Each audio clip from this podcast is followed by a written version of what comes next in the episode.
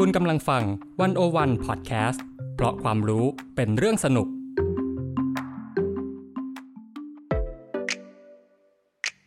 101 In Focus เจาะไฮไลท์เด่น เศรษฐกิจสังคมการเมืองทั้งไทยและเทศ โดยกองบรรณาธิการ The101.world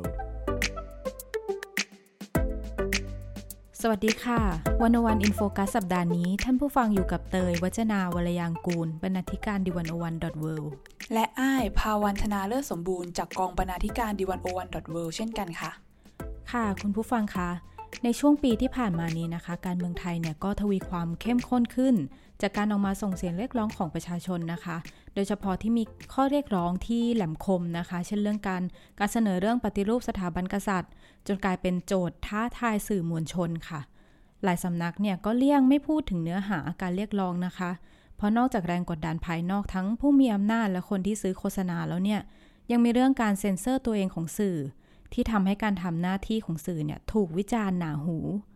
นอกจากนี้นะคะ การนำเสนอข่าวเหตุการณ์ประทะของผู้ชุมนุมกับเจ้าหน้าที่เนี่ยก็มีการตั้งคำถามไม่มากนักต่อการใช้อำนาจของรัฐทำให้เกิดคำถามในสังคมว่า สื่อควรทำหน้าที่อย่างไรท่ามกลางความขัดแย้ง วันวันอินโฟกัสสัปดาห์นี้นะคะ จึงมาชวนคุยกันเรื่องสื่อมวลชน ท่ามกลางความขัดแย้ง โดยมองผ่านบทความในวันวันสองชิ้นนะคะ คือบทความของอ้ายภาวันธนาเลิศสมบูรณ์นะคะ ชื่อว่า เมื่อสื่อติดกับดักความเป็นกลางและความกลัว เปิดปมสื่อไทยทำไมจึงปิดปากตัวเอง และอีกชิ้นนะคะโดยอาจารย์พันศาสิริกุลาบ ชื่อบทความว่าคำถามถึงคุณค่าของสื่อวารสารศาสตร์ ในวันที่ความรุนแรงถูกเพิกเฉย ซึ่งวันนี้นะคะไอ้ก็จะมาคุยกับคุณผู้ฟังถึงเรื่องการทำหน้าที่ของสื่อนะคะไอ้ค่ะบทความของไอ้เนี่ยได้พาไปสำรวจภาพการปิดกั้นตัวเองของสื่อ อะไรเป็นจุดเริ่มต้นของงานชิ้นนี้ค่ะ ค่ะพี่เตยจากการที่เราจะทำบทความชิ้นนี้เนี่ย มันเกิดมาจากคำถามหนึ่งที่ ต่อปรากฏการณ์ที่เกิดขึ้นในตอนนี้ค่ะ คือสื่อเนี่ยหลีกเลี่ยงนำเสนอประเด็นการเมือง ความรุนแรงจากเจ้าหน้าที่รัฐต่อกลุ่มผู้ชุมนุม ไปจนถึงการงดเว้นการนำเสนอข้อเท็จจริง ที่อาจมีการตั้งคำถาม หรือสุ่มเสี่ยงต่อการตีความวิพากษ์สถาบันพระมหากษัตริย์ แทบทุกกรณีเลย สิ่งเหล่านี้เนี่ยมันเกิดขึ้นได้อย่างไรแล้วก็ถ้าเกิดเราตั้งสมมติฐานว่า จริง ๆ คนเป็นนักข่าวคนที่เรียนสายนิเทศเนี่ย ผ่านการปลูกฝังว่าเราควรจะเป็นสื่อยังไง เราควรจะมีจริยธรรมสื่ออย่างไร มาจากการเล่าเรียนในมหาวิทยาลัยแล้วเนี่ย หรือว่าอย่างน้อยๆ ก็ได้เรียนรู้ผ่านการทำงานบนสนามจริงแล้วคำถามที่เราว่าต้องว่ากันต่อก็คืออะไรทำให้พวกเขาเนี่ยไม่สามารถนำเสนอข่าวตามหลักจริยธรรมที่เขายึดถือได้ อะไรที่ทำให้สื่อไทยเนี่ยเลือกปิดปากตัวเอง อนุญาตให้คนทำงานในสังกัดรายงานเพียงบางแง่มุมเท่านั้น แม้ว่าอาจจะไม่มีการแทรกแซงจากองค์กรภายนอกก็ตามที เพื่อตอบคำถามเหล่านี้ค่ะ ไอ้ก็เลยไปคุยกับนักข่าว ที่เป็นคนทำงานจากองค์กรสื่อชื่อดังสองแห่งค่ะ ค่ะจากการที่ไอ้พูดคุยมา การนำเสนอข่าวช่วงที่ผ่านมาเนี่ยมันมีประเด็นไหนที่มันอ่อนไหวต่อการที่สื่อจะปิดกั้นตัวเองบ้างไหมคะ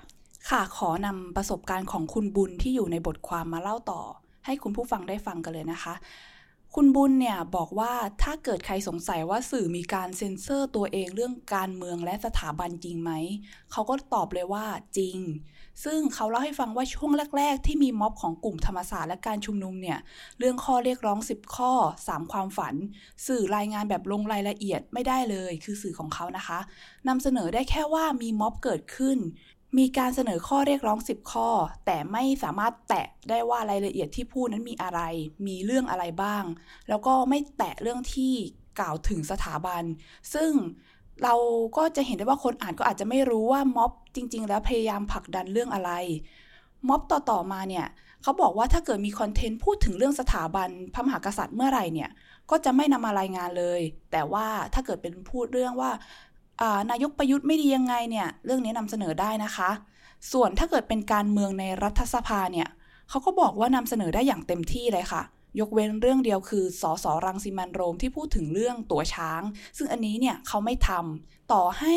เราจะเห็นได้ว่ามีการหยิบหลักฐานเอกสารชัดเจนมานำเสนอเนี่ยในสภาก็ตามเขาก็ ไม่ทำค่ะไม่รายงาน เพราะว่าถือว่าเป็นหลักฐานที่อาจจะเรียกได้ว่าไม่มีใครกล้าแตะก็ได้ ข่าวตั๋วช้างที่สื่อของเขาเนี่ยเล่นข่าวเดียวเป็นเรื่องของ reaction นายกเดือดปมตั๋วช้างนั่นเองค่ะฟังดูแล้วส่วนใหญ่ที่สื่อจะปิดกั้นตัวเองน่าจะเป็นเรื่องข่าวที่พาดพิงกับสถาบันกษัตริย์นะคะ แล้วถ้าเป็นข่าวการเมืองที่มันไม่พาดพิงสถาบันล่ะคะ ค่ะ จริงๆ พี่เตยพูดมาเนี่ยก็อาจจะถูกส่วนหนึ่งค่ะ แต่ว่าก็ไม่แน่เสมอไปนะคะ เพราะว่าคุณบุญเองเนี่ยได้เล่ามาว่าข่าวรัฐประหารในพม่าเนี่ยเขาก็ทำมากไม่ได้ คือเขาเนี่ยบอกว่าเขา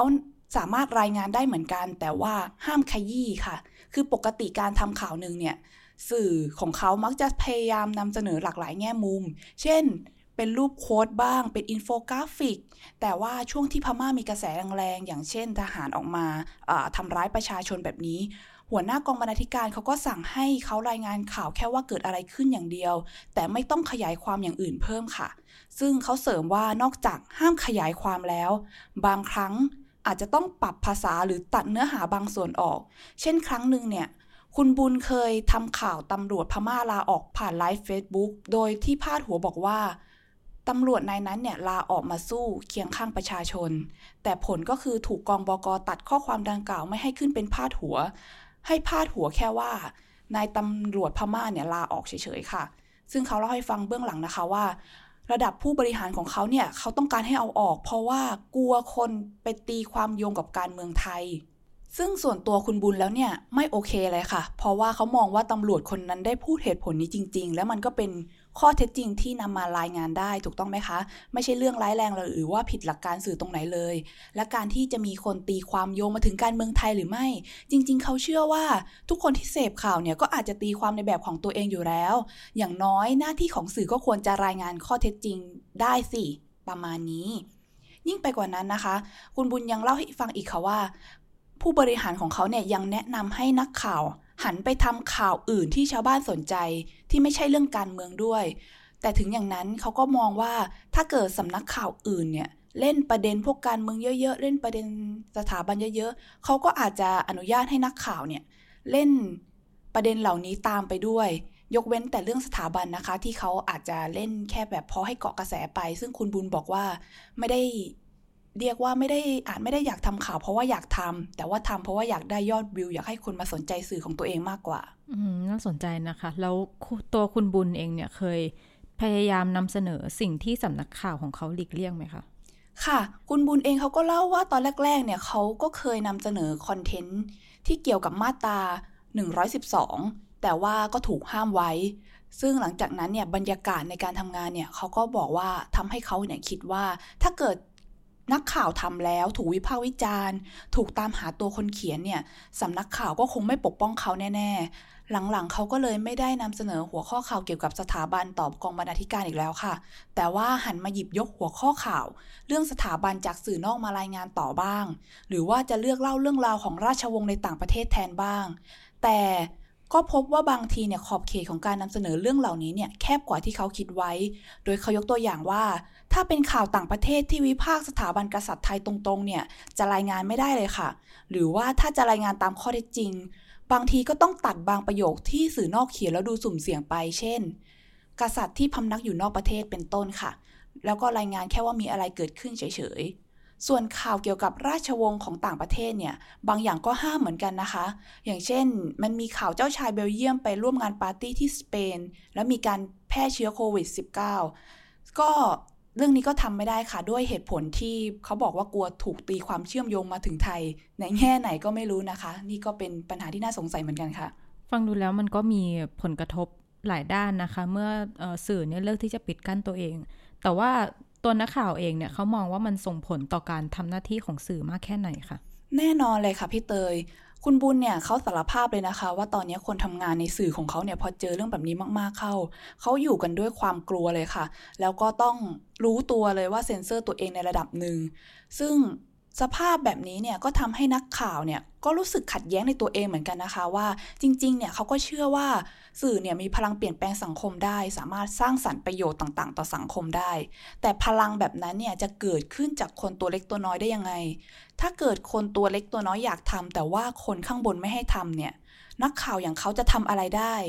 ถ้าเขาประเมินว่านักข่าวคนนี้เนี่ยสามารถนำความเสื่อมเสียหรือว่าทำให้องค์กรเนี่ยเสียหาย เขาก็อาจจะไล่นักข่าวคนนั้นออกก็ได้ ซึ่งส่วนตัวคุณบุญแล้วเขาก็บอกว่าแน่นอนค่ะว่าสภาพเศรษฐกิจไม่ดี ก็ไม่ค่อยอยากจะเสี่ยงกัน ซึ่งคนทำงานส่วนใหญ่พอเจอเหตุการณ์หลาย ๆ นี้มากเข้า ก็ บางทีก็อาจจะเปลี่ยนตัวไปเป็นมีทัศนคติอย่างที่เราเรียกกันว่า ignorance ก็ได้นะคะ ซึ่งคนที่อยู่ในสนามสนามข่าว สนามหนังสือพิมพ์มาร่วม 10 ปีเนี่ยเขาก็เห็นได้ชัดเลยว่าไม่ค่อยสู้อะไรกับเรื่องพวกนี้แล้ว เพราะว่าสู้ไปก็เหมือนจะทำอะไรไม่ได้เหมือนกันค่ะ เป็นภาพที่ดูน่าเศร้านะคะ เพราะฟังดูแล้วคนทำงานข่าวส่วนใหญ่เนี่ยก็ขยับขยื่นตัวทำสิ่งที่ตัวเองเชื่อได้ลำบาก เพราะว่าขัดกับผู้บริหารองค์กร ค่ะ ใช่ค่ะ จริงๆ แล้วเนี่ยมีอีกคนหนึ่งที่น่าสนใจค่ะ ก็คือประสบการณ์จากคุณนกค่ะ ที่เขาเล่าว่า องค์กรข่าวของเขาเนี่ยก็เซ็นเซอร์เหมือนกันทั้งเรื่องสถาบัน สถาบันเนี่ยหมายถึงทั้งศาสนาและพระมหากษัตริย์นะคะ แต่ว่าเรื่องกษัตริย์เนี่ยก็จะเป็นเรื่องที่เข้มข้นด้วยกันหน่อย ฉะนั้นเนี่ยเขาเลยมีประสบการณ์คล้ายๆ กันค่ะ หรือก็คือแบบว่าตอนแรก ๆที่มีข้อเรียกร้องของกลุ่มธรรมศาสตร์และการชุมนุมเรื่องการปฏิรูปสถาบันเนี่ย เขาก็ทำไม่ได้ ซึ่งตัวนักข่าวในองค์กรเนี่ย อย่างเขาอยากทำมากๆเลย แต่ว่าระดับหัวหน้าเนี่ยบอกว่าให้รอดูไปก่อน ให้รอดูจากสื่ออื่นก่อน ซึ่งจนแล้วจนรอดก็ไม่ได้ทำสักทีนะคะ ส่วนเรื่องข่าวที่ดูเหมือนเป็นเรื่องแง่ลบของสถาบัน หรือว่าเสี่ยงต่อการถูกตีความเขาบอกว่าทำไม่ได้อยู่แล้วร้อยเปอร์เซ็นเลยค่ะ เช่นเรื่องปรับปรุงห้องน้ำเครื่องบินพระที่นั่ง หรือว่าเรื่องที่ข่าวต่างประเทศรายงานว่ามีคนฉายภาพใส่โรงแรมที่ประทับ เรื่องแบบนี้เนี่ยก็ถูกเบรกไม่ให้นำเสนอเลยค่ะ แล้วถ้าเป็นข่าวเรื่องการใช้มาตราหนึ่งหนึ่งสองล่ะคะเรื่องนี้เนี่ยเขาบอกว่านำเสนอได้นะคะ ใครไม่ว่าใครจะโดนฟ้องหรือว่าจะมาประท้วง1นึเนี่ย รายงานได้หมดเลยค่ะ หรือกระทั่งเรื่องตั๋วช้างเองเขาก็เล่าว่ารายงานด้วย แต่ว่าก็บอกได้แค่มีอะไรเกิดขึ้นนะคะ ไม่สามารถนำตัวเอกสารที่สสโรมเนี่ยมาโพสต์บอกได้กันจริง ๆทำให้พอเราฟังประสบการณ์จากคุณนกเนี่ยเขาบอกว่าความอึดอัด คับข้องใจของเขาเนี่ยมีที่มาจากการทำข่าวการเมืองขององค์กรเขาซะมากกว่า ซึ่งเขาบอกเลยค่ะว่า ถ้าเกิดเป็นเรื่องม็อบเรื่องการเมืองทีไรเนี่ยนักข่าวจะต้องมานั่งถกเถียงกันในหมู่คนทำงานตลอดเลยว่าสรุปแล้วจะนำเสนอแบบไหนได้บ้าง เพราะสิ่งที่องค์กรพยายามบอกเขาคือ ให้รักษาความเป็นกลาง ชนิดที่ว่า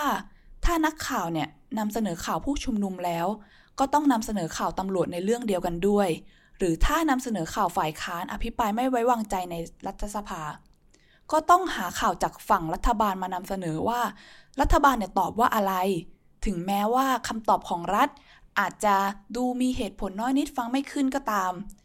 ซึ่งทั้งหมดเนี่ยเพื่อไม่ให้คนอ่านรู้สึกว่าสื่อกำลังเข้าข้างฝั่งไหน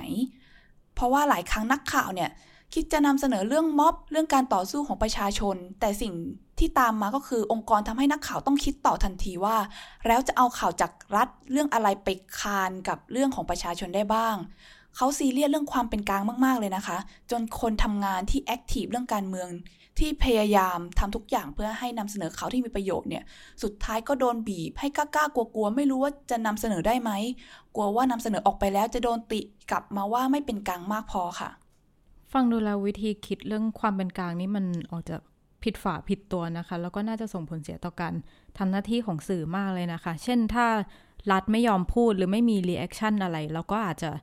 ไม่นำเสนอข่าวนั้นไปเลยหรือเปล่า เพราะว่าถ้ามีข่าวจากฝั่งประชาชนอย่างเดียว ใช่ค่ะใช่ ซึ่งคุณนกเนี่ยเขาเล่าให้ฟังเลยค่ะว่า สิ่งนี้เป็นสิ่งที่น่าตกใจมากเลยนะคะ เพราะว่าผลจากการกังวลเรื่องความเป็นกลางที่มันมากเกินไปเนี่ย กลายเป็นว่าสื่อนำเสนอไปไม่ถึงความรุนแรง ที่เจ้าหน้าที่รัฐทำต่อประชาชนค่ะ ยกตัวอย่างว่า ถ้ารัฐจะรายงาน เรื่องตำรวจใช้ความรุนแรงต่อกลุ่มผู้ประท้วงเนี่ย สื่อก็ไม่สามารถนำเสนอข่าวนี้เดี่ยวๆได้ เพราะว่าคนอ่าน เขากลัวว่าคนอ่านจะคิดว่าเป็นการเข้าข้างผู้ชุมนุมนำเสนอฝ่ายเดียวมากเกินไป ดังนั้นเนี่ยเขาบังคับให้สื่อต้องไปขอ คำอธิบายจากตำรวจว่าทำไปทำไม เหตุผลในการสลายการชุมนุมคืออะไร ซึ่งคุณนกก็บอกว่าคำอธิบายของตำรวจส่วนใหญ่เนี่ยก็หนีไม่พ้นบอกว่าผู้ชุมนุมใช้กำลังก่อน เอาขวดน้ำปลาบ้าง เอาข้อของปลาใส่บ้าง เจ้าหน้าที่ข้อเท้าเค็ดบ้าง ซึ่งพอสื่อนำเสนอไปตามนั้นเนี่ยก็กลายเป็นว่าก็ดูเป็นเหมือนเป็นข่าวที่ผู้อ่านเนี่ยก็รู้สึกตลกขบขันกับความเข้มแข็งอดทนของตำรวจไทยใช่ไหมคะ แต่ที่สำคัญที่สุดก็คือบางครั้ง สื่อไม่มีแม้แต่ภาพ ไม่มีแม้แต่หลักฐานที่ผู้ชุมนุมเนี่ยใช้กำลังกับเจ้าหน้าที่ด้วยซ้ำกลายเป็นว่าก็ไม่มีข่าวที่หนักแน่นพอจากฝั่งตำรวจมาคานกับข่าว เจ้าหน้าที่ใช้ความรุนแรงกับกลุ่มผู้ประท้วง เมื่อไม่มีข่าวมาคานให้สื่อดูเป็นกลาง สื่อก็เลยตัดสินใจไม่รายงาน ไม่พูดถึงการใช้ความรุนแรงโดยเจ้าหน้าที่รัฐเลย นี่เป็นสาเหตุค่ะว่าทำไมบางครั้ง เราไม่เห็นข่าวการใช้ความรุนแรงพวกนี้ตามหน้าสื่อ เพราะสื่อเองเนี่ยติดกับดักว่าไม่รู้ว่าพอรายงานไปแล้วจะเป็นข่าวฝั่งเดียวทำให้ตำรวจดูแย่ไหมทำให้สื่อดูเป็นสื่อเลือกข้างไหม ทั้งทั้งที่จริง ๆ แล้วมันก็เป็นข้อเท็จจริงที่เกิดขึ้น ค่ะที่จริงแล้วการเลือกไม่รายงานข่าว ที่ว่ารัฐเนี่ยใช้ความรุนแรงกับประชาชนที่ออกมาเรียกร้องเนี่ยดูน่าจะทำให้ประชาชนเนี่ยตั้งคำถามเรื่องสื่อเลือกข้างมากกว่านะคะ นั่นสิคะพี่เตย ซึ่งจริง ๆ แล้วเนี่ยเราก็ได้ลองถามทั้งคุณบุญและคุณนกค่ะ ว่าลองมาขี้คายกันดูสิว่าทำไมสื่อเขาถึง เลือกที่จะไม่นำเสนอหรือว่าเซ็นเซอร์อะไรแบบนี้มากมายต่างๆ นานาเลย ซึ่งคุณบุญก็บอกเลยค่ะว่าสำหรับเซ็นเซอร์เรื่องสถาบันพระมหากษัตริย์เนี่ย มันก็อาจจะเป็นเพราะว่าสื่อเนี่ยอยู่ในความกลัวค่ะ เขาบอกว่าสื่อคงอยากจะเซฟตัวเองจากกฎหมาย เพราะว่าไทยเนี่ยมีกฎหมายที่เอาผิดได้ถูกต้องไหมคะ ตอนนี้มาตรา 112 เนี่ยก็ตีความกว้างมาก ถ้าเกิดเป็นข่าวออนไลน์เนี่ยก็อาจจะโดนแจ้งพรบคอมพิวเตอร์ด้วย แล้วก็ save ตัวเองเพราะว่าเป็นเรื่องของธุรกิจ สื่อหลายสื่อเนี่ยได้เงินจากสปอนเซอร์โฆษณานายทุนบริษัทใหญ่กันทั้งนั้นเลย ซึ่งผู้บริหารก็อาจจะกลัวเสียเครือข่ายตรงนี้ไปค่ะ ส่วนเรื่องข่าวการเมืองเนี่ยก็ นั่นแหละค่ะ เป็นสิ่งที่สื่อมองว่าต้องรักษาความเป็นกลาง แล้วเขาก็ตีความเผินๆว่าการนำเสนอ content วิพากษ์วิจารณ์รัฐบาลหรือตำรวจเนี่ยเข้ากับเลือกข้างผู้ประท้วงแล้ว หรือว่าถ้าเกิดทำข่าวผู้ประท้วงว่าผู้ประท้วงมาก ก็เท่ากับว่าเข้าข้างรัฐเขาก็เลยไม่ทำอะไรครึ่งๆกลางๆค่ะ แล้วสำหรับตัวนักข่าวเองเนี่ยเขามองเรื่องวิธีคิดต่อความเป็นกลางขององค์กรตัวเองยังไงคะ คือคุณอย่างคุณนกเนี่ยเขาก็บอกว่าเขาไม่เห็นด้วยเลยนะคะ เขาบอกว่าสื่อเนี่ยกลัวคำว่าสื่อเลือกข้างมากเกินไป ซึ่งสื่อเขาเนี่ยอาจจะกลัวถึงขั้นเรียกว่ากลัวว่ามันเป็นตราบาปของสื่อเลยก็ว่าได้ ซึ่งเขาคิดว่ามันเป็นอาจจะเป็นผลพวงมาจากความขัดแย้งสมัยม็อบเสื้อสี ที่สื่อเนี่ยเลือกให้น้ำหนักการนำเสนอไม่เท่ากัน จนเกิดวัฒกรรมสื่อเลือกข้าง แล้วก็ตีกรอบความเป็นกลางของสื่อขึ้นมาใหม่ค่ะ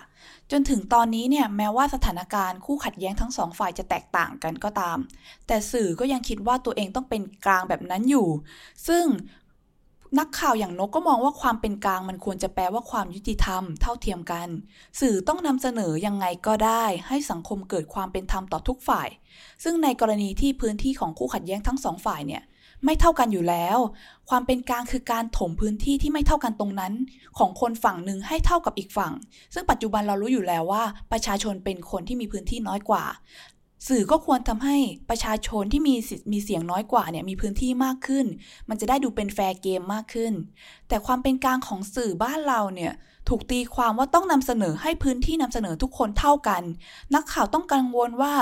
จะจะนำเสนอข่าวฝั่งไหนมากกว่าหรือเปล่านะ มีอะไรมาคานกันไหม ซึ่งสุดท้ายแล้วเนี่ยมันก็ทำให้สภาพปัญหามันเหมือนเดิมถูกต้องไหมคะ สื่อไม่สามารถทำหน้าที่เป็นกระบอกเสียงให้กับประชาชนที่เสียงเบากว่ารัฐได้ แล้วก็ไม่สามารถช่วยริเริ่มแก้ไขปัญหาอะไรได้เลยค่ะ คุณนกยังพูดอีกนะคะว่า ปัญหาที่เกิดขึ้นตอนนี้เนี่ยอาจจะเป็นเพราะว่าสื่อยังไม่ตกผลึกว่าบทบาทหรือตำแหน่งแห่งที่ของสื่อในสถานการณ์ความขัดแย้งแบบนี้เนี่ยมันควรจะเป็นยังไง หรือถ้าพูดให้ไกลกว่านั้นก็คือ เธอคิดว่าภาพรวมของสื่อในปัจจุบันเนี่ยยังไม่ได้มีประวัติศาสตร์การต่อสู้ร่วมกับประชาชนเหมือนประเทศอื่น ๆ สื่อหลายสำนักเกิดมาแล้วก็ดำรงอยู่ใต้สังกัดของผู้มีอำนาจ ไม่ว่าจะเป็นรัฐหรือในทุนทำให้สื่อไม่ได้ยึดโยงกับประชาชนเท่าที่ควรค่ะ และในทางกลับกันประชาชนก็อาจจะไม่คิดว่าจะพึ่งสื่อได้มากโดยเฉพาะในยามนี้ที่พอมันมีโซเชียลมีเดียมีช่องทางเสพข่าวสารที่หลากหลาย ต่างฝ่ายอาจจะคิดว่าไม่จำเป็นต้องสู้เพื่อกันและกันก็ได้ เมื่อสื่อบางแห่งเกิดขึ้นไม่นานยังไม่ผ่านการต่อสู้ต่างๆ เวลาเกิดเรื่องอย่างนี้ก็ไม่รู้ว่าจะต้องยืนอยู่ฝั่งไหน จะต้องเข้าหามวลชนไหมสุดท้ายก็เลย ดูเหมือนว่าจะออกมาครึ่งๆกลางๆ อย่างที่เราเห็นกันค่ะ การปิดกั้นตัวเองของสื่อเหล่านี้นะคะ มันทำให้เราหน้าตั้งคำถาม ถึงความหมายของการมีอยู่ของสื่อมวลชนในสังคมนะคะ ค่ะ ถ้าเกิดเราไปดูบทสัมภาษณ์ของอาจารย์พันศาสิริกุลาบที่ชื่อว่าสื่อเกิดขึ้นมาทำไม เมื่อคำถามเก่าๆ คือทางออกของสื่อยุคใหม่ ส่วนหนึ่งในบทความนั้นเนี่ย อาจารย์ภาษาสิริบอกว่าประชาชนต้องมีเสรีภาพในการเข้าถึงข้อมูลข่าวสาร คิดเห็นอะไรก็สามารถใช้พื้นที่ต่างๆ ในการสื่อสารไปถึงรัฐ หรือว่าภาคส่วนอื่น ๆ ในสังคมได้ สื่อจึงมีหน้าที่ทำให้เกิดประชาธิปไตยในการสื่อสาร แล้วก็ส่งเสริมสิทธิในการสื่อสารนะคะ สถาบันสื่อเนี่ยถูกคาดหวังให้ทำหน้าที่นำข้อมูลที่สำคัญมาให้ประชาชน เพราะว่าเป็นตัวแทนเป็นปักเสียงของพวกเขา ดังนั้นแล้วการเลือกเซ็นเซอร์การไม่นำเสนอเหล่านี้เนี่ยก็อาจจะถือว่าเป็นการปิดกั้นเสรีภาพในการเข้าถึงข้อมูลข่าวสารของประชาชนในทางหนึ่งก็ได้ค่ะค่ะแล้วอาจารย์พันศาศิริเนี่ยมองยังไงกับสื่อที่เพิกเฉยต่อการใช้ความรุนแรงโดยรัฐค่ะ ค่ะ นี่ก็เป็นบทความที่น่าสนใจของอาจารย์พันศาศิริเลยก็คือคำถามถึงคุณค่าของสื่อวารสารในวันที่ความรุนแรงถูกเพิกเฉย บทความนี้เนี่ยเล่าเปรียบเทียบระหว่างความรุนแรงจากรัฐและการรายงานก่อการร้ายของสื่อมวลชน คืออย่างนี้ค่ะ อาจารย์เขาบอกว่า แม้ว่าจะมีการเสนอนิยามในเชิงวิชาการว่าการก่อความรุนแรงที่เกินขอบเขตของรัฐ ก็ถือว่าเป็นการก่อการร้ายรูปแบบหนึ่ง หรือที่เรียกว่า terrorism from above แต่การใช้ความรุนแรงจากรัฐชาติเนี่ย